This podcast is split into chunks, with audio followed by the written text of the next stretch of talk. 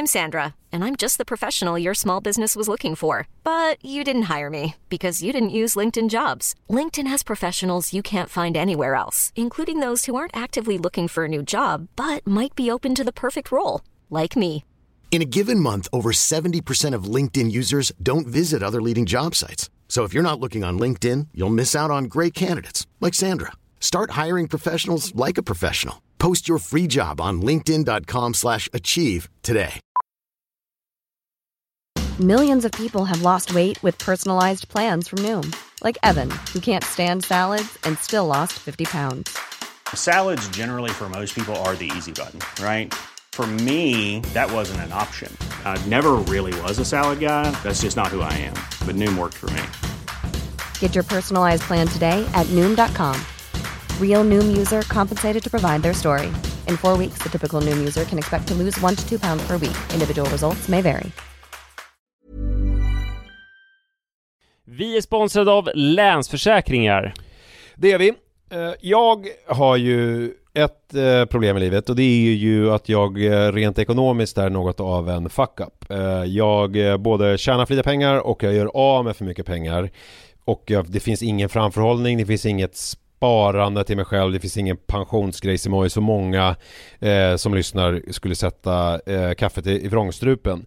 Eh, när de förstår Ja, de gör det nu. Ja, när de förstår hur illa ställt det faktiskt är. Däremot så har jag lovat mig själv att jag ska inte låta den här ekonomiska fuck-uppigheten, som jag kallar den, föras över på mina barn.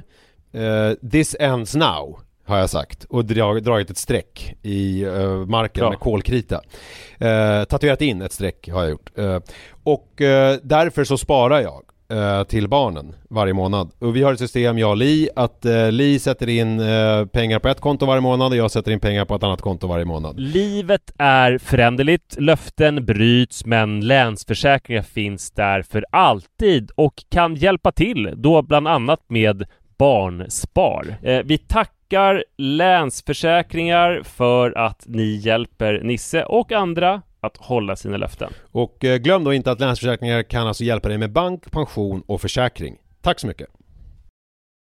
Vi är sponsrade av Joina som är ett nytt spel för dig som är över 18 år från Folkspel. Folkspel är ju föreningslivets ideella lotteribolag. Ni känner alla till Bingolotter och Sverigelotter som har tjänat ihop 17,5 miljarder till föreningslivet sedan starten 1991.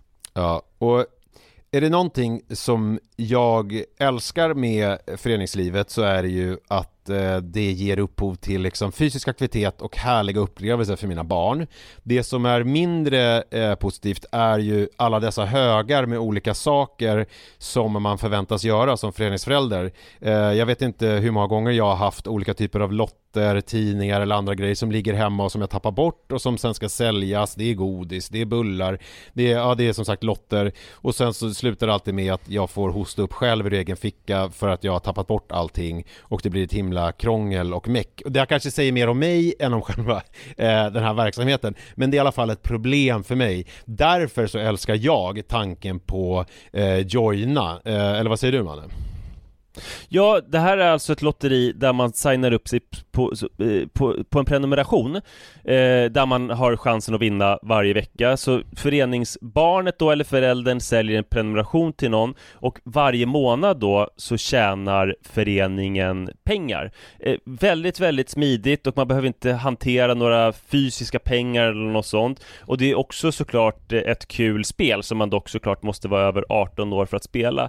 Så om du eller din förening vill veta mer så gå in på folkspel.se joina med y och läs mer om det här smarta. Ja, det ska jag verkligen göra exakt just nu. Tack så mycket Joina. Är du beredd? Om jag är beredd.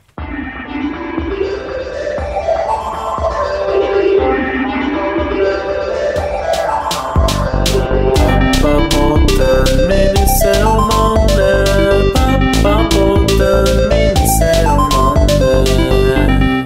Hej och välkomna till ännu ett avsnitt av Pappapodden. Nummer 33 i ordningen. Nisse Edvall är såklart här och jag som heter Manne Forsberg är också här. Eh, nu är vi tillbaka. Förra gången var det ju Fråga fruarna eh, som var nervöst att lyssna på, eh, tyckte jag. men eh, härligt samtidigt. Och när du säger tillbaks, då menar du att vi är tillbaks på Ringvägen 88 i produktionsföretaget Munks lokaler.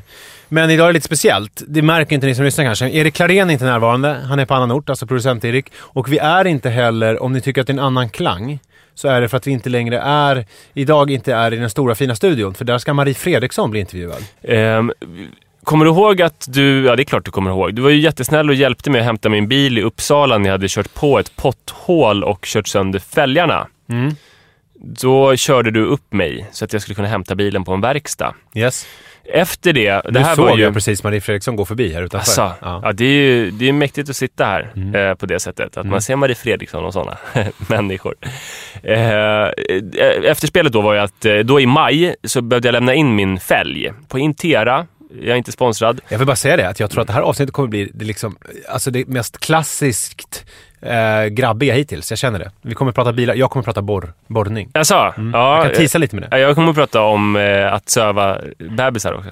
Fy fan vilken Det kärring du är är, alltså. det är lite den, den nya grabbigheten. Jag är mer så här, dricka bärs, borra lite. Det är mer min nya, det är det nya Ja, det känns väldigt mycket som du. new man in town. Du luktar liksom öl, sur öl i mustaschen och har lite så här byggdamm på axlarna. Ja men det här jag trodde det var mjäll, men det var byggdamm. eh, Mikael Persbrandt som är äger ingen, i, Mm. den roll, eh, i den gestalten. Fast minus att jag tar hand om dottern. Just det. Bara dricka bärs. Bara dricka bärs och ha den där mustaschen Ja. som luktar suröl. Ja, vem, lite mer så vem Men då i maj så lämnade jag in min fälg. Jag har haft sån jävla ångest varenda gång jag sett en fälg sen dess. För jag skulle ju hämta fälgen när den var färdig en vecka senare. Just det, det har du pratat om. Ja, det kanske jag har gjort. Eh, I, I podden. Nej, med mig. Ja. Eller jag Eh, Men jag, i jag, vilket tyckte det känns så jobbigt att åka dit och hämta fälgen, så jag har inte gjort det. Nu ska vi byta till vinterdäck. Det är... Eh, det varenda är för gång jag sett... Det är för sent, du ska byta till Ja, jo. Varenda gång jag sett en fälg har jag fått fet ångest. Jag blev så glad igår när jag ringde och de hade kvar fälgen och de inte skällde ut mig. Men sen... Jag älskar din stil att bara sopa saker under Ja, det, var, det var ju ett halvår sedan. Liksom, Ja, men det är så konstigt. Jag förstår inte. En vecka. Eh, det, det förmörkades av att när jag var där och lämnade fälgen så hittade jag ett, eh, en thai-restaurang som var jätte, jättebra. Alltså den såg inte bra ut, men det var helt fantastisk. Alltså, de hade så här kolgrill och, i ett industriområde. Det här är väl märkligt? Vänta, va? Var hittade du den här? När du skulle Bredvid, ja för då... För ett halvår sedan?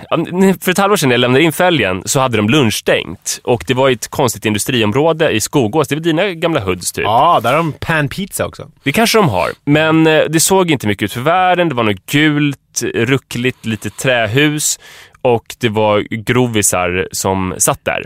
Så visade det sig att det var världens bästa thai-buffé där de stod med så här kolgrill och gjorde fantastiska spett och hade goda soppor och sånt där.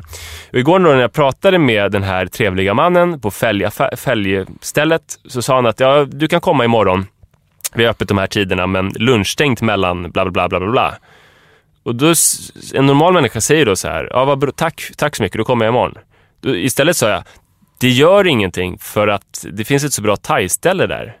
Och det förmörkade hela min upplevelse, hela min triumf att de hade kvar fälgen, att jag sa något så konstigt. Han bara, eh, vad menar Eller så här, det var jättekonstigt för att om jag tycker att det finns ett bra thai-ställe där så kan jag gå dit när som helst. Det är inte så att det var bra att de har lunchstängt för då kan jag äta på... Det eh, enda gången jag kan äta på thai-stället är om de har stängt och äter lunch. Alltså så, så, så, det var lite synd för att... Att du skulle åka dit och sen så var det lunchstängt och då skulle du kunna äta på thai-stället medan du väntade Ja, på men att det, det, ja, lite grann så var det förra gången, men vet du, det var nog mest att jag ville briljera med min lokalkännedom. Att jag vet Men det du skulle ha att, sagt, Ja. Det är att jag minns 93, Stixen. Det var grillen där, där de hade kebab och flipperspel och där brukade jag hänga med... Du vet att jag har en, eh, har en, en väldigt, väldigt eh, lång historia med Daniel Espinosa. Ja, men det har väl alla i den här stan? Ah, när, när jag var 13 så var han 16 och gick i ettan på gymnasiet. Och han hängde med en snubbe som hette Theo. Och, vi, och, och då brukade jag sitta på ett café i Skogcenter som hette Café Moonlight. Och där spelade vi kort. Och då kommer jag ihåg ett, vid ett tillfälle att jag satt med Theo och Espen, som eh, Daniel Espinosa då kallades. Jag minns ju det här väldigt tydligt. Alltså det här har jag ju minnats, eller vad fan det heter, eh, även innan han blev eh, erkänd. För det var väl kanske ett tillfälle som jag minns att vi träffades. Och då satt vi och spelade kort. Vi spelade Chicago, jag förlorade pengar som vanligt. Eh, och det var Enigma, Return to Innocence i bakgrunden. Jag minns det här väldigt tydligt. Ja. Mm. Och, men och, vänta nu, Café Moonlight låg i det här industriområdet? Nej, det låg i Skog centrum. Okej. Så det låg eh, någon kilometer... Det som är lite konstigt med Stockholmsgeografi, nu är det ju inte så många av er som bor i Stockholm som lyssnar på det här, men att jag trodde Skogås låg i Huddinge. Men, Ja, men det gör det. ja, men det, Huddinge är ju vä- väldigt konstigt och vidsträckt. För att man åker ju åt helt fel... Alltså typ mot, Skogås slogan var när jag växte upp, en bra bit av Huddinge. Vilket jag tycker är väldigt roligt. ja, men eh, Huddinge måste ju vara världens största kommun. Det är ju Nej, typ Haninge. som... Haninge är ännu större, för Haninge är hela jävla skärgården också. Det är helt bisarrt. Jävla kommuner. Bara breda ut sig. Men De, kul med fälgen! Eller hur? Förlåt att jag blev så... För jag, blev, jag fick lite sån här, det är 20 år sedan, Skogås, det var höst. Det, det var... alltså det gäller bara när man pratar med dig, hålla en jävligt tydlig linje och veta vad man ska berätta. Och så är det lugnt. Ska vi prata lite om Fråga fruarna? Ja, eh, det gör jag gärna. Eh, Först, ju... först vill jag berömma dem. Mm. Jag måste säga att jag är mäkta imponerad för att ni som lyssnar tror kanske att vi bara kommer in här och sitter och snackar lite skit, vilket ju är väldigt sant på ett sätt. Men det är ju också, det är ju inte helt lätt att bara sitta och snacka skit. För Nej. att du och jag är ju snackpåsar. Men det är inte självklart att man bara kan gå Och in... sen är det ju så att om man sitter i en radiostudio, bruk- man bara få en mikrofon framför sig brukar ju vara, göra att man blir nervös och Ja. får lite forcerat tal och man brukar staka sig och tvivla på sin förmåga och så, men de verkade väldigt självsäkra och självklara. Så, men det det här ska ju inte vi skryta om, det är ändå våra fruar, men det har märkts på Facebook vilken tillströmning. Vi har fått massa nya människor som gillar vår Facebookgrupp och ni kommenterar och berömmer våra fruar och eh, min fru i alla fall är väldigt glad över detta. Mamma-grejen funkade. Ja, det, det här lilla knepet. Det var också väldigt roligt att det var en negativ röst och då trodde du att det var en anonym person som hade skapat ett konto för att komma åt min fru eller din fru. Ja, men- det tycker jag var... Jag vet inte om jag tror Jag är lite extra paranoid just nu av orsaker som vi kan ta någon helt annan gång. Men det var ju... eh, Gud vad spännande. Det var ju härligt att få känna så här. Jag, nu kände väl jag samma sak som Sara brukar känna, det här läskiga att hon kan säga vad som helst eh, och att man inte har någon kontroll. Men jag har inspirerats lite av eh, snacket som hon hade. Jag har, sen jag lyssnade, velat bli en bättre, bättre man.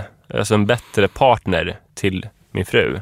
Ja, men, men kritiken som hon hade mot dig var väl att du, alltså som du alltid gör, skjuter upp saker. Ja, Alltså det, det är väl det jag tar med mig. det här med alltså, fälgen till exempel. Fälgen, men också det här med städningen. För Ja. det där är något obegripligt för mig. Att du säger så här, jag ska städa på lördag. Och så tänker du hela tiden, du plockar inte så mycket just i stunden för att du här, jag ska städa på lördag. Och sen när lördag kommer så städar du inte. Och då bara skjuter du upp deadline till, jag ska städa på torsdag. Jag, ska tycker in- det är konstigt. Jag ska inte försvara mig så mycket där, för det känns viktigt att vi inte, att vi inte går går i i... clinch med våra fruar. Nej, precis. För att det där var deras liksom, stund. Så att jag kommer inte gå i polemik, utan Nej, men det de säger står kvar. roligt också. Jag kommer inte svara på det heller. Men det var kul. Eh, ja, det var roligt. Men, eh, men vad jag kan säga är däremot att jag häromdagen, det var en situation hemma. Jag satt som vanligt på ett café och jobbade. På måndagar är Sara, som ju är föräldraledig med Rut, också hemma med Iris. Hon Ja, har både hemma. så, för att- för att man ska kunna ha längre. dagisdagar. För det är ju begränsat till 30 timmar i veckan om man är föräldraledig med ett barn. Just det. Och eh, jag, skulle, jag ville gå hem och skriva ut Förlåt några... jag frågar, är det en vanlig lösning att man gör så, att man tar en dag? Eller är det vanligare tror du? För att i Stockholm här, jag vet inte hur det är där du som lyssnar bor, men i Stockholm, förutom i någon typ Täby eller någonstans, så är det 9 till 15 man I kan Nacka gå. är det, Är det Nacka jag tänker på? eh, annorlunda också. Eh, 9 till 15 kan man ju gå om man går hela dagar så att säga. Men så kan man då välja att vara hemma en dag och så blir det lite, kort, eh, lite längre dag så att säga. Eh, eh, Jag tror det är en vanlig lösning. Men jag ska säga det, det är väldigt många kommuner där det är 15 timmar. Det är nog många av eh, Storstockholms kommuner också. Det ter sig ju helt obegripligt tycker jag. Ja, det är väldigt lite. Ehm, och ja, men det är mycket sådana här tankar. Nu avbryter jag mig själv lite grann, men det märkte jag när vi fick vårt andra barn att man av vissa förväntades att ha det äldsta barnet hemma och sådär. Att man inte skulle liksom utnyttja... Vet du vad jag gjorde Dagis. häromdagen, apropå dagis och det här? Eh, Det var att Nej, jag... men vänta lite nu. Vänta två sekunder bara. Nej, men du får pratade- vänta två sekunder. Men jag vill berätta om det, det är helt kort. Kommer du ihåg att jag inte vågade gå med påsen efter att jag handlade? Matkassen efter jobbet? Ja, Eller, det eh, minns jag vä- väldigt eh, väl. Jag hämtade på dagis. Jag gjorde det häromdagen. Ja, Fast det var, blev inte så bra för att jag lämnade den i cykelkorgen utanför för jag trodde att de skulle vara ute och leka. ja. Men så var de inne och lekte. Och då kändes det helt absurt att jag skulle ta in kassen från cykelkorgen bara för att Du prova ville korgen. pröva, men du Ja. gick inte hela vägen. Nej. Okej, det här var faktiskt en, en bra grej, för det tänkte jag ta upp. Eh, Men du, ska vi ta, förlåt att jag avbryter det hela jag, tiden. jag, jag kommer tillbaka till det. Jag måste nästan ta någonting på det du just sa. För att det var ju roligt att när vi var på det här Hurra för trots-kvällen som jag har berättat om, så det var ju väldigt nytt för dig det här att det skulle vara kontroversiellt överhuvudtaget att handla Ja. före hämtning. Alltså du hade ju inte tänkt på det förrän jag berättade att en del tycker så, även om jag inte ställer mig bakom den skaran. När Malin Bergström pratade om det här, alltså Malin Bergström, psykologen som föreläste, eh, när hon adresserade ditt, ditt dilemma Just så det. sa hon så här, alltså som att hon var lite wild and crazy, Ja. sa hon, ja, det, och då kan man till exempel göra som Nisse och handla innan, även om det såklart inte är någonting som man kan göra alltid. Ja. Så menade hon att under en begränsad period kan man göra det för att lösa ett problem med liksom handling. Mm. Så att, och då förstår man hur kontroversiellt det är Mm. när hon svarade att det kan du göra under begränsad tid, som en wild and crazy grej. Liksom. Vi måste ta hit Malin Bergström. Ja, det måste vi. Snart. Det ska vi göra. Det ska bli nästa gäst tycker jag. Nej, men det här med, med dagistiderna så är det ju, det verkar finnas, alltså det är för, på samma sätt som att det är lite kontroversiellt att handla på, i mataffären innan man hämtar så verkar det lite kontroversiellt att ha ett barn på dagis medan man är hemma med det andra. Vilket ju är konstigt. Det finns ju två sidor. Dels utnyttjandet av samhällsresurser. Men det är inte det folk reagerar på tror jag, utan på att eh, man ska väl vara hemma med alla barn man har så mycket man kan. Men eh, det är ju synd, för dels så behöver ju det här nya barnet ganska mycket fokus och sen är det ju väldigt många barn som trivs bra på sitt dagis och utvecklas av det. Men det var alltså så här. Idag ska jag komma ihåg att inte tappa bort några trådar. Jag tycker Eh, är proffs på att inte tappa bort den. Tack. Eh, jag satt på ett café och jobbade. Sara var hemma med båda döttrarna och jag kom på att jag var tvungen att kom, gå hem till min skrivare för att skriva ut några fakturor. Och jag gjorde det. Eh, Iris blev glad och jag blev glad att se henne. Och sen eh, krisade hon lite grann. Inne, det var någon liksom skrik inne på toaletten. Och jag avbröt mitt fakturaskrivande och gick in och bar bort henne. Eh, och Sara blev väldigt upprörd för att hon tyckte att jag hade kommit hem och förstört allting. För innan så hade hon kontroll över situationen. De skulle precis gå ut och göra något och liksom, eh, de hade det väldigt mysigt tillsammans. Det förstördes när jag kom hem och Iris började spela, spela ut mig och Sara mot varandra och sådär. Så Sara blev arg och eh, jag gick ut på en promenad med Iris för att ta någon slags time-out för hela familjen. Och eh, först var jag väldigt indignerad att så här, här kommer jag hem mitt på dagen och är gullig och försöker hjälpa till och allt jag får är skit. Men så insåg jag att vad jobbigt om man precis har be- om man bemästrar situationen så kommer det in någon utifrån som bara raserar allting man har. Och det här projektet när man ska gå ut på en utflykt, det blir svårt och allting förstörs. Och då kändes det väldigt härligt att se det från hennes perspektiv. Att, att inte reagera på den här ganska sköna grejen att så här, jag är upprörd för jag har blivit orättvist behandlad. Utan liksom se, ta ett steg tillbaka och se det lite utifrån. Och jag gick hem och kramade om henne och bad om ursäkt och sa att jag förstod.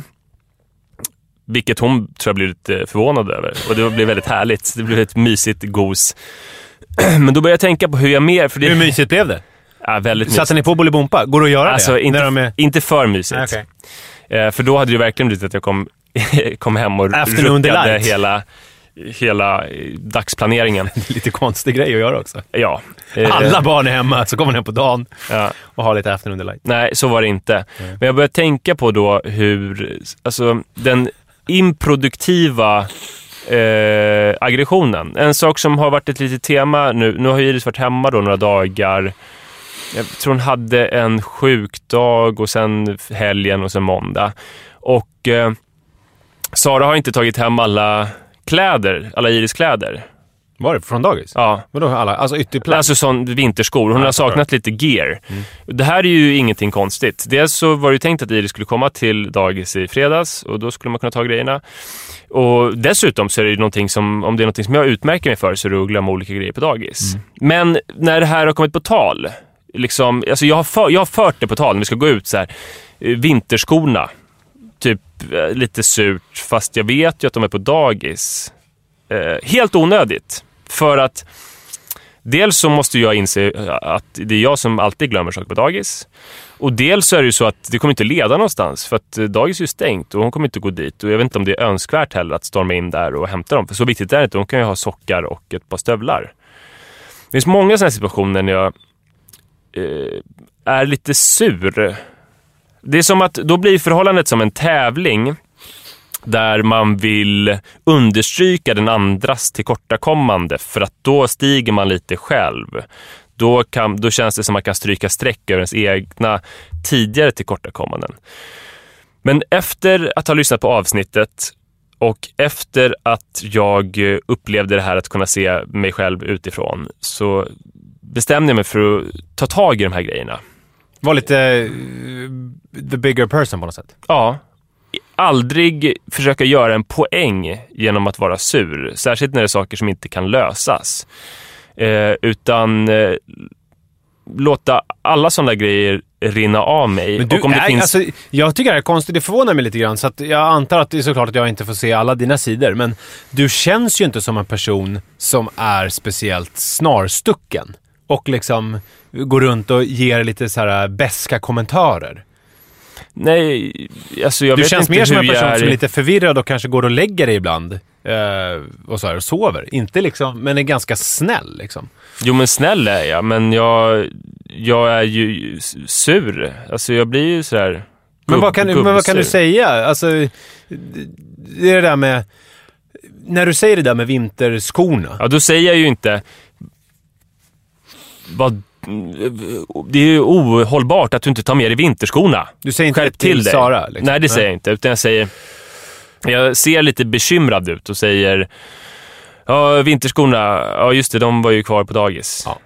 Eh, och det är liksom inte okej. Nej. För att den frågan är ju inte uppriktig då. Då vet jag ju det. Och det är ju för att få en poäng i någon tävling som jag inbillar mig finns, som, som inte gör. Och Jag håller- jag håller med dig. Jag håller med dig om det här. ilska. Jag håller med dig om det att, det, att alla de där små, små eh, kommentarerna blir ju till slut en, eh, liksom ett hav av eh, illvilja i en relation. Men jag kan ibland känna att ibland måste man ju också, när man tycker att någonting är uppåt väggarna. Min grej är till exempel, jag hittar ju aldrig saker. Nej. Och, och där kan jag ju bli fruktansvärt arg på Li för att hon är så här. äh, När hon blir så här, men har du tittat där? Och jag säger så här, ja jag har tittat där men du vet hur jag är. Jag har tittat där men jag ser den inte. Kan du istället bara plocka fram den? Kan du bara erkänna den här äh, att, jag, att du har en bättre egenskap, att du är bättre på att hitta saker än vad jag är och inte göra en sån stor grej varje gång jag inte hittar någonting när jag letar efter. Ja, Eftersom, men- det, eftersom det alltid är samma sak. Jag hittar det ju aldrig. Det är klart att det, det här att jag ska... Det är ju ett handikapp från min sida känner jag. Ja, men du kanske Kan inte du ska prata säga normalt det. Jesper Odelberg? Du är ju CP-skadad. Skit i det. Prata normalt. Så gör man ju inte. Nej. Nej. Eh, nej, men man kanske inte ska säga det i den situationen då. Det är väl det, att om man hittar ett strukturproblem. Nu har ju Sara typ glömt grejerna på dagis en gång. Mm. Men om man har gjort det varenda dag, då kanske jag skulle inte i situationen säga det, utan sätta mig ner och säga så här, när jag inte är upprörd. Så här, vi måste hitta ett system för att Vi ta hem grejerna från Kevin. dagis. Ja, den, den filmen är väldigt hemsk. Mm. Let's talk about Kevin. Om den här, visst är det den här pojken som dödade hela sin familj? Ja, det är något, jag vet inte. Jag vet Jo, bara- det är det. Ja, det är, den är Jo, hemsk det i är det. Den är hemsk. Får jag säga någonting om Fråga Frugan-avsnittet? Du det är får det jättegärna göra det. Men först får, vi, får du säga vad du tror om den här ambitionen. Jag tror att det är jättebra. Ja. Och min, mitt svar var ju att jag tycker att det är bra för att, man, för att det är så lätt hänt. Speciellt om man är trött, man är lite sådär uh, sur, snar, liksom snarstucken helt enkelt. Att, man, att det är så lätt att bara ta till de där små kommentarerna för att man på något sätt får utlopp för det. Men det är ju, ju förödande på lång sikt. Men sen finns det, innan vi avslutar det här, så finns det ett steg två. Och det är så här, om jag nu eh, lyckas med att inte komma med de här sura små kommentarerna. Och sen kommer Sara med sura kommentarer. Eh, då måste jag dessutom, då får jag inte tänka nu så här, jag som är så himla fin och inte kommer sura kommentarer, varför gör hon det? Utan då måste jag dessutom låta dem rinna av mig, min egen ilska och hennes ilska. Det är det som är min plan nu. Mm, jag tycker det här är bra och jag... Alltså jag, jag har tänkt lite på det här också. Att det är viktigt hur man i det vardagliga liksom pratar med varandra. Ja. Det har jag tänkt jättemycket på. Och eh, jag tror att du har en poäng. Ibland kan det nästan vara att man blir martyrig också. Det är Mm. min erfarenhet. Att det blir så här, jag vet, förlåt. Fast det är så här, man vet att... Alltså en- egentligen skulle jag vilja säga så här, du är en tönt. Men egentligen säger man så här, jag vet, jag är dum, förlåt, slå mig.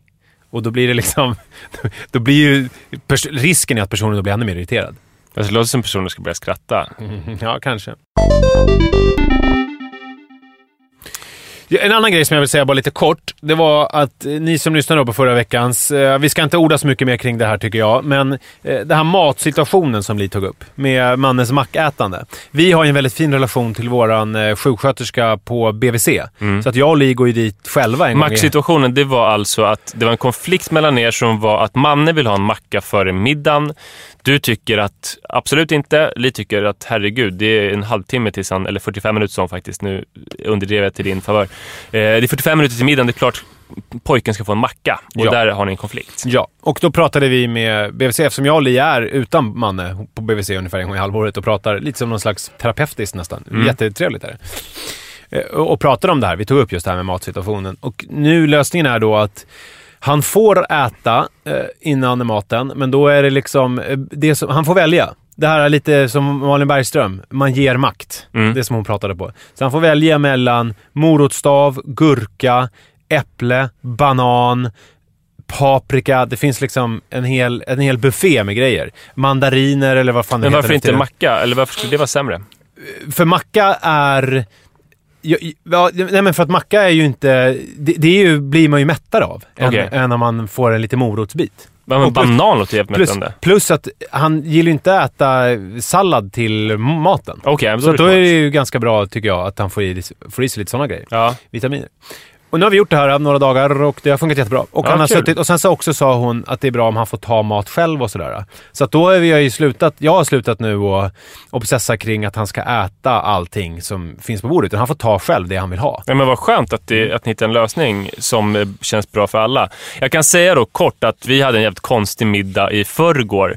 För att eh, vi skulle göra lövbiff och då brukar Iris göra det tillsammans. Vi gör rullader och hon får bre på eh, fyllningen och rulla ihop dem. Ehm, och innan, jag sa det, nu ska vi snart göra lövbiff. Hon skulle gå ut och cykla med Sara en liten stund Köper bara. du lövbiff eller bankar du själv då? Jag köper lövbiff, färdigskivad. De skulle gå ut och cykla så hörde jag världens skrik och Iris kom upp med Sara och hade ramlat i trappan och slagit i huvudet. Just det. det och var helt omtöcknad och trött. Och hon somnade i Saras famn klockan halv sex innan vi hann börja med middagen. Så vi fick ringa till vårdcentralen och våra läkarsläktingar som sa att det, här, det är okej att hon sover om hon inte kräks eller, och hon ska reagera på om man kittlar henne under fötterna. Så jag gick in och kittlade henne under fötterna hela tiden. Nu ska hon flytta på Det här förvånade mig ganska mycket ju. Kommer du ihåg det? Vi pratade i telefon. Ja, man brukar ju säga, eller vad man har hört är ju så här big no-no att somna om man kan ha hjärnskakning. Ja. Men, eh, men eh, det var så här, eftersom hon inte hade svimmat när det hände så var det också lite bättre. Om man hade börjat kräkas däremot skulle vi åka in typ med ambulans som jag förstod det.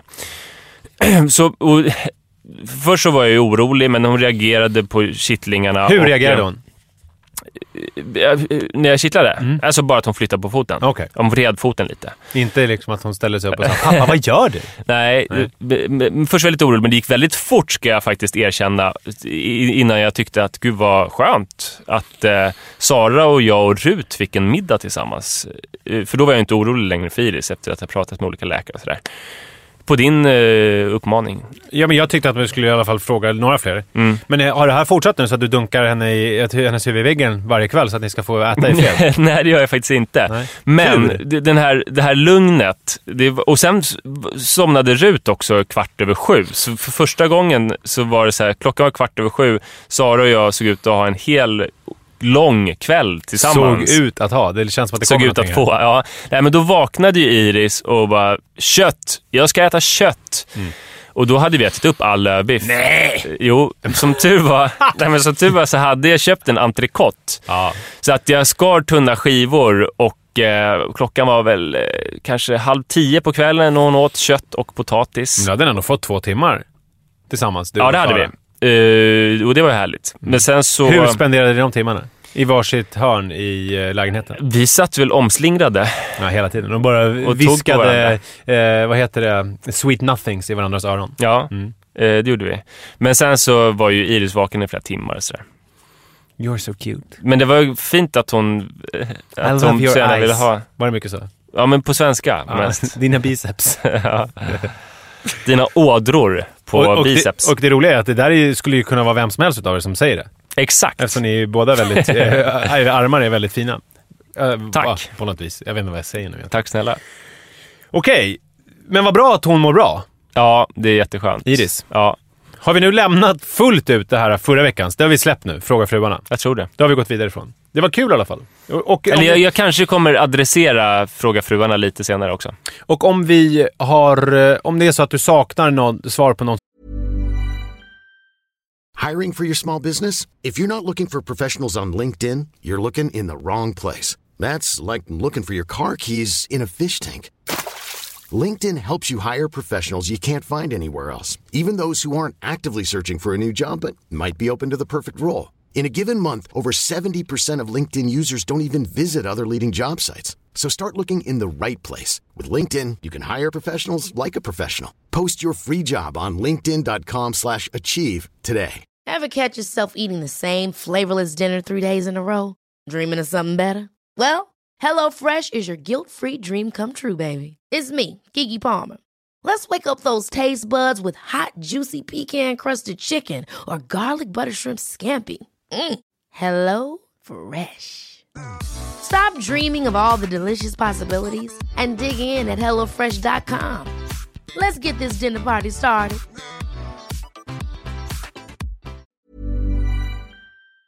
fråga eh, så kommer det alltså publiceras eh, på Facebook. Eh, Eller kanske har publicerats eftersom det här nu är Ja, det har publicerats. Annars skulle det vara katastrof. Kon- konstig information att ge.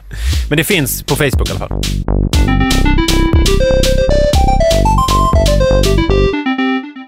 En en annan grej som jag eh, vill eh, säga innan vi går vidare är att jag häromdagen testade lite kläder hemma. Och då testade jag en liten boho-stil, lite mer bohemisk. Ja, För att... eh, idag är du väldigt bohemisk. Ja, producenten för uh, Nisses Fredag, David Silva, han hade manchesterbrallor, eh, ett par såna här uh, mocka-dojor och eh, en eh, udda blazer. Det var liksom inte en manchester. Sen så hade han sin morfars gamla blåa yllerock. Aha. Som var lite så knä, eller, eh, knälång och var så här. Och han såg jäkligt mysig ut. Och då kände jag att jag lite grann, eftersom jag kör alla mina de här Rosenborn-grejerna, att jag har blivit lite grann, jag känner mig att jag har blivit liksom, ibland så kan jag känna så här, gud, jag har blivit, jag ser ut som en du vet, förstår vad jag menar? På ett visst sätt. Som att man är tagen ur den här, eh, vad heter den bloggen som du har introducerat mig för? Eh, Manolo. Manolo. Manolo. Att jag bara är såhär, var är jag i allt det här? Att du ser lite för krispig ut. ja, Eh, jag, jag vill ju någonstans Att du är vara... rädd för att se ut som, som en kille som jobbar på Stureplan i Stockholm. Lite så. Det här är helt plötsligt så bara, kanske jag kommer med en dunväst. Mm. Och det känner jag, alltså jag är inte riktigt. Jag är lite konstigare än så. Ja. På något vis. Så ja, då- dunväst är ju... Eh, dunväst till kavaj, det är ju inte riktigt en Stureplansgrej, utan en italiensk grej. Jag en vet. del av sprezzatura-modet. Ja, jag här, vet att det är Man kan vara så crazy så man kan ha en fin kostym och man kan ha en dunväst ovanpå. jag, jag vet Som det, man- men, men jag tycker ändå att det Jag ville bara förklara Ja. dunvästen. Så att då kände jag... För det är ju rätt, det var ju gjort som någonting ganska konstigt. Och nu säger du att du är konstigare än så. Nej men det är konstigt på ett det här italienska Ja. sättet. För det, det var också, jag har en, det här ska, nu blir det här för långt, jag känner det direkt. Men jag har en stor kamelhårsulster Ja. från Ralph Lauren. Och sen så har jag provat den i år för första gången. Jag hade den inte på hela förra säsongen. Och den är fotsid i stort sett. Och har stora slag, den är dubbelknäppt. Och jag provade den och sen så var jag hos Gabby som är skräddare på Östermalm och man märkte att han hade en sån relation till det här plagget, för han är ju i 60-årsåldern.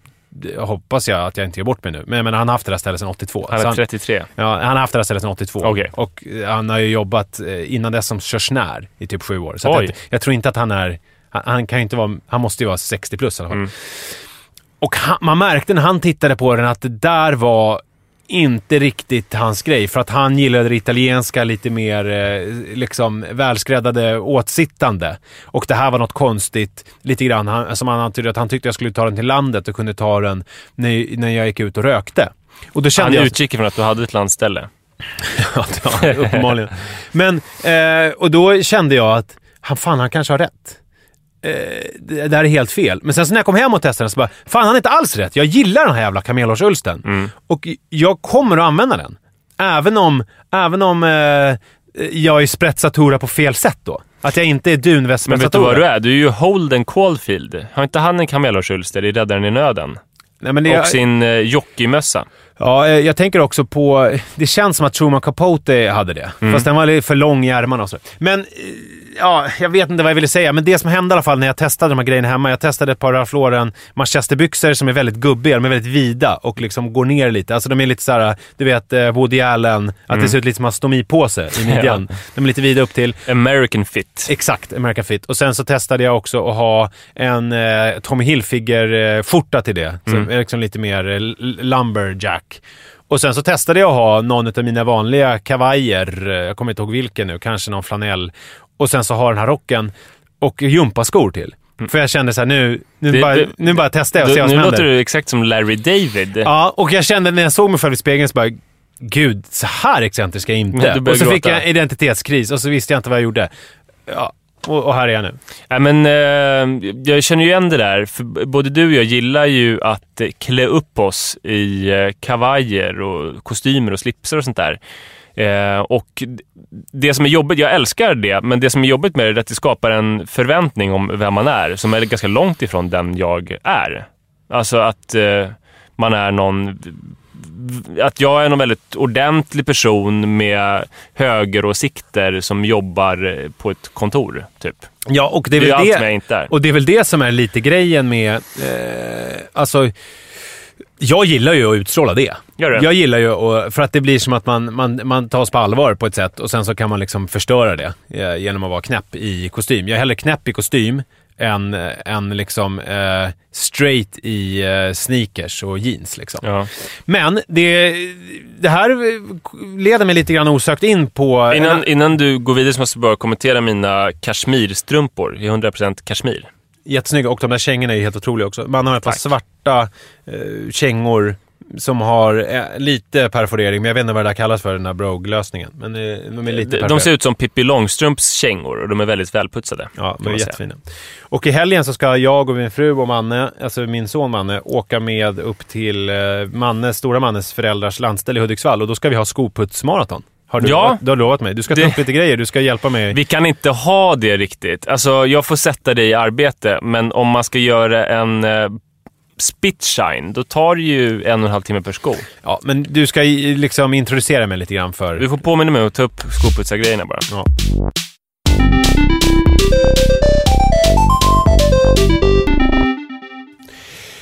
Ja, en annan grej apropå skoputs. Det var, eh, för en vecka sedan drygt så var det fars dag. Ja. Och eh, jag eh, bryr mig inte så jättemycket om det. Eh, faktiskt, det gör jag verkligen inte. Eh, men det, det slumpade sig så att ironiskt nog så hade vi bestämt att vi skulle borra upp en eh, gardin. Eh, inte en gardin, utan vi har ju i sovrummet, så, vårt sovrum fungerar också som vår garderob och då har vi någon sån här Elfa-konsolsystem olika hyllor och vi har kläder som hänger på stänger och sådär. Det har aldrig varit så mycket varumärken som det är idag. Nej, I'm reaching out man. I need cash. Jag bara kastar ut olika trådar så får vi se om någon nappar. Det där kommer klippas bort. ja, jag vet. Jag, det. är ju så att jag, eftersom jag är knuten till public service så får inte jag eh, försöka hur mycket som helst. Nej. Men eh, vi har i alla fall olika Men ni får försöka, kan jag säga, att Mm. Ja. ge oss pengar på olika sätt. Vi har olika hyllsystem hemma i alla fall, av olika märken. Eh, och nu skulle vi eh, sätta små draperier för de här. Och jag skulle borra upp eh, fästen för den här eh, vet du, linan.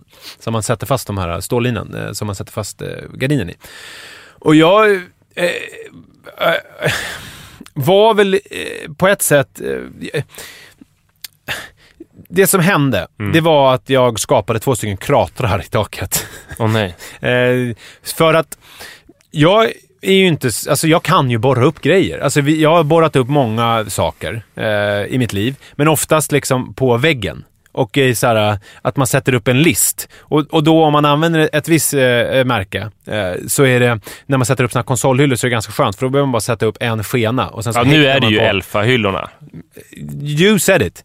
Så- är det, eh, så kan man bara hänga på skenor. Det är ganska skönt. Man slipper göra massa hål, så att Just säga.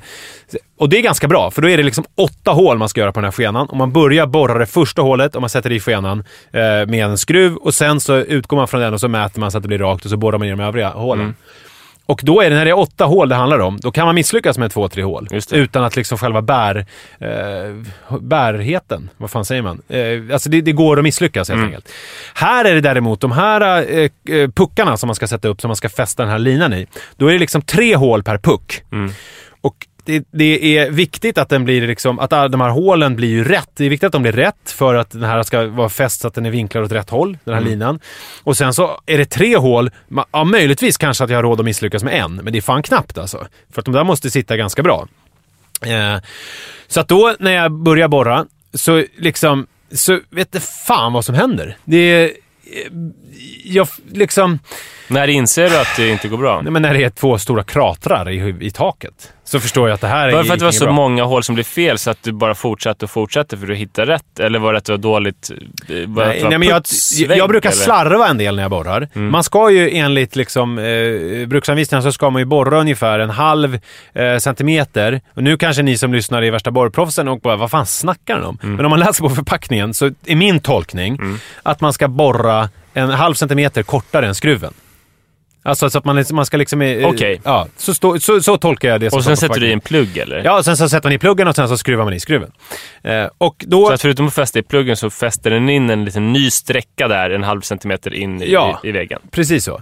Och det här, eh, det, det är sån här universalplugg. Och det ska ju fästa i alla material, förutom i gips, när man har en gipsskiva. För då har jag förstått det som att man måste ha en jävla special för att det ska liksom puff, eh, Mm. bli någon slags spindel. Eh, inte spin, alltså det ska fästa i den här gipsplattan på något sätt. Och det här är, jag vet inte fan, det här är en kåk från 40-talet. Skitsamma! Jag borrar i alla fall de här... Och, och då när jag sätter i pluggen, det går ganska bra.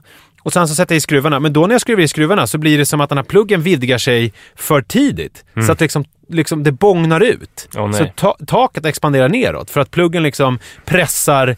Det blir liksom, pressen blir inte uppåt utan den blir neråt så Ja. att säga. Det är någonting som händer, jag vet inte vad det är. Och det här händer gång på gång.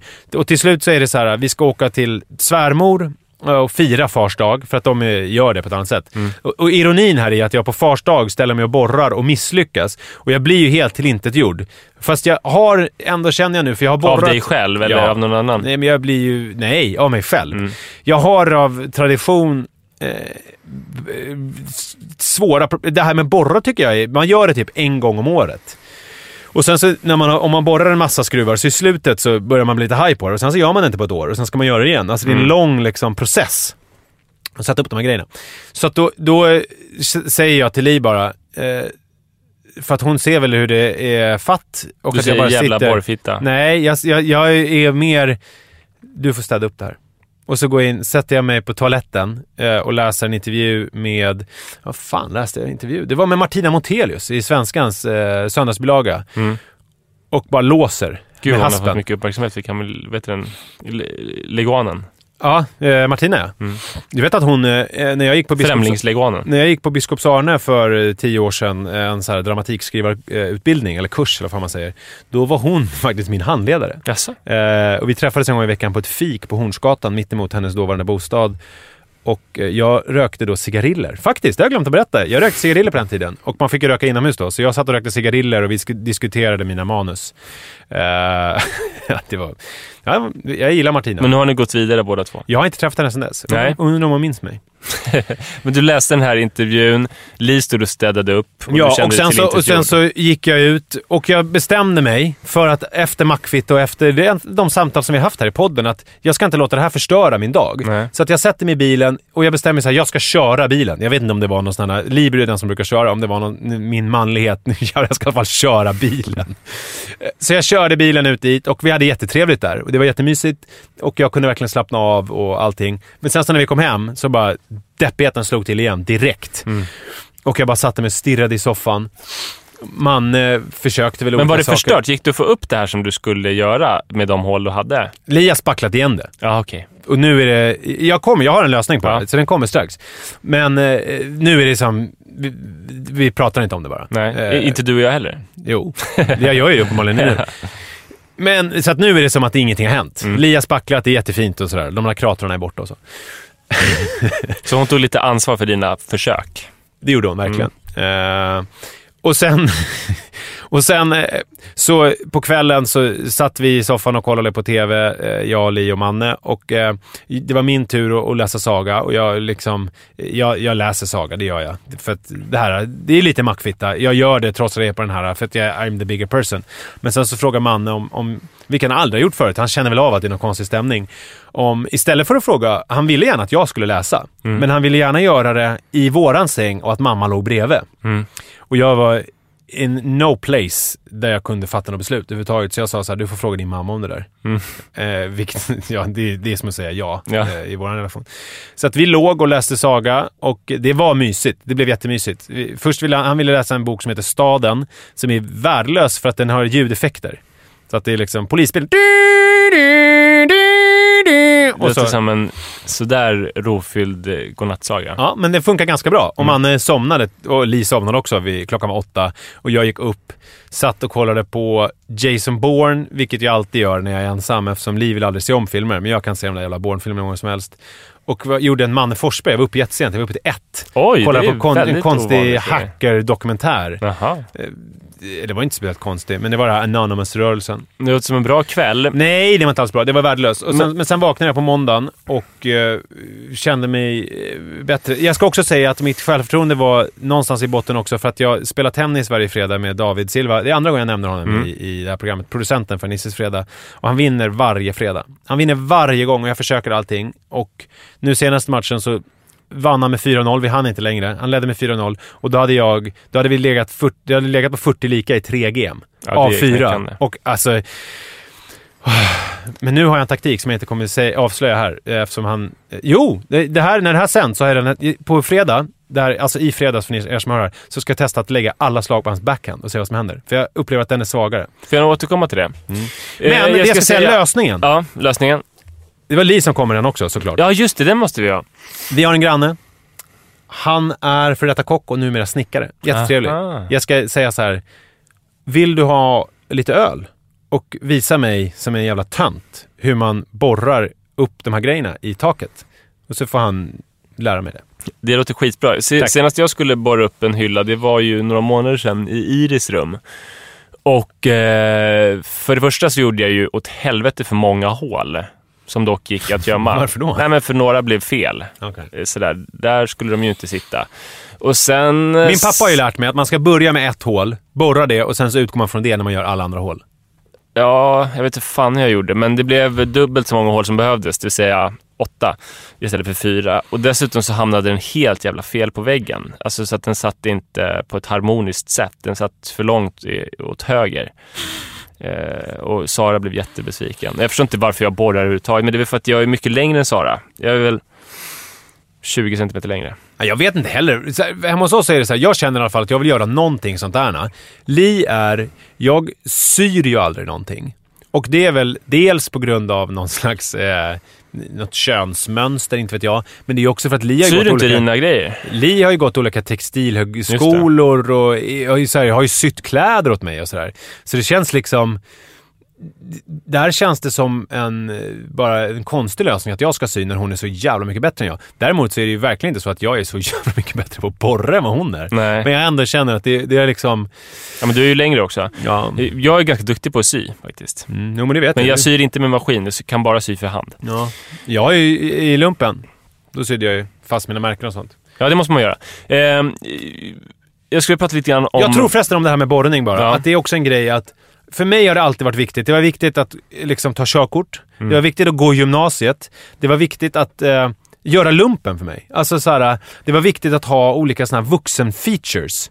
Och det, jag tror att det är lite som kostymen idag. Det är därför jag, jag, jag, jag tänker att det är samma grej. Och, och, och borra är också en sån här grej. Jag vill kunna de där grejerna. Eh, och jag vill ha alla de där grejerna för att jag sen ska kunna skita i det. Lite som när Picasso, han är ju en, var en av de mest skickliga konstnärerna. Alltså han kunde ju avbilda, han skulle kunna med några enkla drag här avbilda situationen ganska fotograflikt. Men han ville ju något mer med sitt konstnärskap. Han ville ju uttrycka någonting annat. Liksom. Jag måste, ha, jag måste ha haft Picassos självförtroende för att jag gjorde ju tvärt emot. För mig var det viktigt att missköta gymnasiet, att inte göra lumpen, att inte ta körkort, till slut tog jag det ändå, eh, och att inte kunna borra. Jo, men det, men det som var grejen då, som jag säger är att jag vill ju också kunna skita i allt det där. Precis som Picasso skiter i att han är jätteduktig på att måla. Men jag menar, han, han vet ju att han kan det. Ja. Och precis på samma sätt så vill ju jag veta att jag kan allt det där, jag har gjort det, men sen så vill jag kunna gå vidare bara. Så när du blir duktig på att borra så slutar du med det? Fast om du, om du ska dra den här Picasso-parallellen längre så är det ju då du börjar borra liksom helt fel hål, men som är mer uttrycksfulla. Bara så att jag vet, jag, jag vet att jag kan göra det ordentligt. Ja, men Det du, var ju så det var i söndags egentligen. ja, Att jag visste ju hur jag skulle göra, men jag ville göra några kratrar istället. försök förklara det för Li som var den som fick städa upp efter eländet.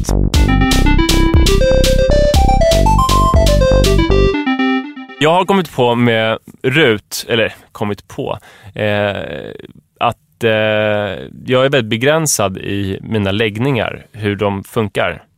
Ehm, Sara har väl inte heller så många sätt, för Rut är typ omöjlig att lägga. Men Sara har liksom, hon kan, eh, Rut kan lugnas av kroppskontakten. Att hon kan trycka in Rut i sin armhåla typ, eller på sitt bröst och så somnar Rut. Av kvävning? Nej, eh, utan bara av eh, trygghet. Medan mina, min första läggningsmetod förut, eller först var hon så liten så att då somnade hon ju bara man, i, vilka sammanhang som helst. Sen när hon blev större så var min första att jag vaggade henne till sömns liggande i min famn. Det har slutat funka. Och nu har jag bara haft två sätt som är att, eh, eller ett sätt förresten, att hon får skrika sig till sömns i babybjörnen. Att jag går och vaggar med babybjörnen och hon skriker och till slut så somnar hon. Nu har jag, jag fick ett till sätt häromdagen. Det var att eh, hon ville inte ligga i sängen. Så jag fick pröva mig fram och det som till slut funkade var att hon satt i sängen och lutade sig mot min axel och till slut borrade in sig lite i min axel och somnade sittande på sängen. Och då kunde Men, eh, jag jag... fattar inte, du sitter på sängen. Jag eh, halvlåg på sängen. Jag- Eller jag stod på knä på sängen. Och hon satt på sängen. Rut? Rut satt på sängen. Okej. Och satt och lutade sig mot min axel. För hon ville inte ligga ner. Och du satt på knä? Jag låg som en hund på alla fyra typ. Ja. Med min axel i höjd med hennes huvud. Så att när hon satt där så... Förlåt att jag fattar. Alltså så som om man kör en... Alltså nu förstår jag att det är konstigt att jag tar sex eh, paralleller. Men bara så att jag fattar ställningen. Du står som på alla fyra som när man har en doggy style ställning Fattar jag rätt då? Ja, in, ja, kanske att du gör det. Jag vet inte exakt. Men är det den ställningen? Jag förstår inte hur du satt på sängen. Eh, ja, det var nog på knä. Nej, det var inte på alla fyra, det var på knä. För jag höll ju med ena handen om hennes huvud.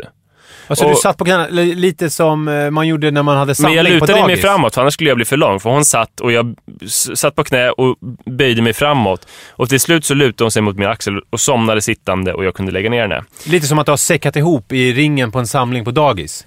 Man Ja. sitter på knä och så bara faller det framåt lite grann. Någonting sånt. Ja. Eh, nu har jag en ny läggning som är att... Eh, Vad tur, för den där lät ju jättekonstig.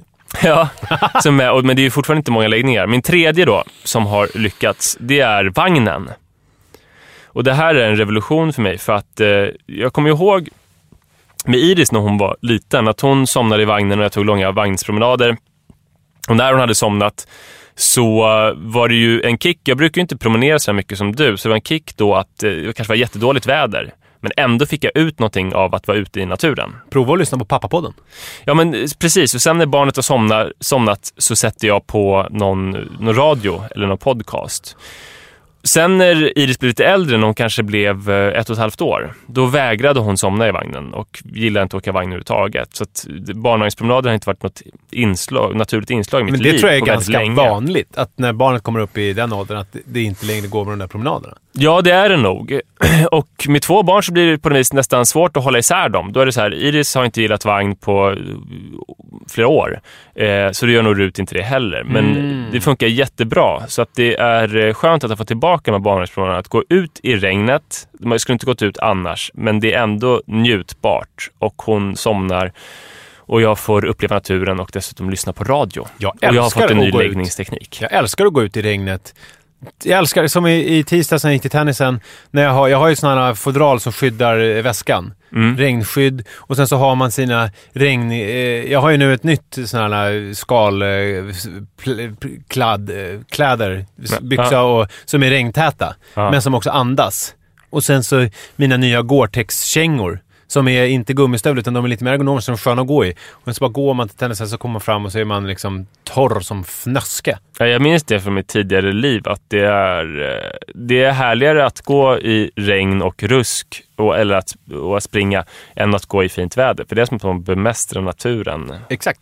Och att det är ju alltid ljust. Även när man sitter inne och tycker att det ser helt mörkt ut ute på dagen för att det är så molnigt, så är det ljusare än inne. Och man får eh, serotonin och sådana saker. Men, men vad var grejen här nu då med... Alltså du, du tyckte att det var skönt med Grejen barnhästpromenaden? är väl att eh, dels att jag har så jävla få sätt att lägga henne och dels att jag har fått tillbaka barnvagnspromenaderna och det känns jävligt härligt. Men kan du använda det här, eh, alltså kan du vagna ner henne hemma också? Om hon ska sova på, för kvällen? Nej, för det är så himla... Vi har ju ingen hiss och bor på tre trappor och det är alldeles för jobbigt att ta upp vagnen i lägenheten. Okej. Så att då funkar det bara Och dagtid? jag tror inte att det skulle funka. För det som man märker, hon kommer ju bli väldigt svår att lägga precis som Iris är. För att hon, hon känner redan pressen, så här, nu ska jag sova och det verkar jävligt jobbigt. I vagnen, då är det för henne att hon får lite att titta på, det är ingen prestation och därför kan hon slappna av och somna. Eh, och om, I lägenheten, då skulle hon väldigt snabbt inse att det är för att hon ska somna. Så det skulle inte funka tror jag. Hörni, tack snälla för att ni har eh, varit med oss. Eh, jag tycker så väldigt, väldigt mycket om er. De av er som jag har haft någon kontakt med. Det är ju ganska många för att ni kommenterar på iTunes och skriver vänliga mejl och engagerar er i Facebookgruppen. Det är roligt, mailadressen är värd att upprepa tycker jag. Ja. Pappapodden snabel-a munk.se. Pappapodden är munk.se och då är det munk med CK.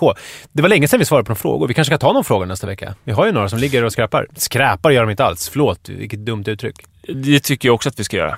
Men, eh, Det var bara en rolig grej på Twitter förresten. ja. Eh, Det var någon som skrev, eh, jag älskar papp, eller jag gillar pappapodden. Det är Per Lernström som pratar med Per Lernström. Vad betyder det? Att eh, vi påminner om Per Lernström tydligen. Ja, utseendemässigt. Ja, Det, antagligen. Ja. Skägg och i 30-årsåldern. Ja. Men eh, tack så jättemycket, eh, Manne Forsberg. tack Nisse. Edvall Lernström. Vi Så- syns om en vecka, eller beroende, ja det beror på när ni lyssnar och sådär. Ja, du och jag Du och syns. jag syns Men eh, okej, i vi andra, vi hörs. Eh, kul! Tack och hej. Och. Pappapodden med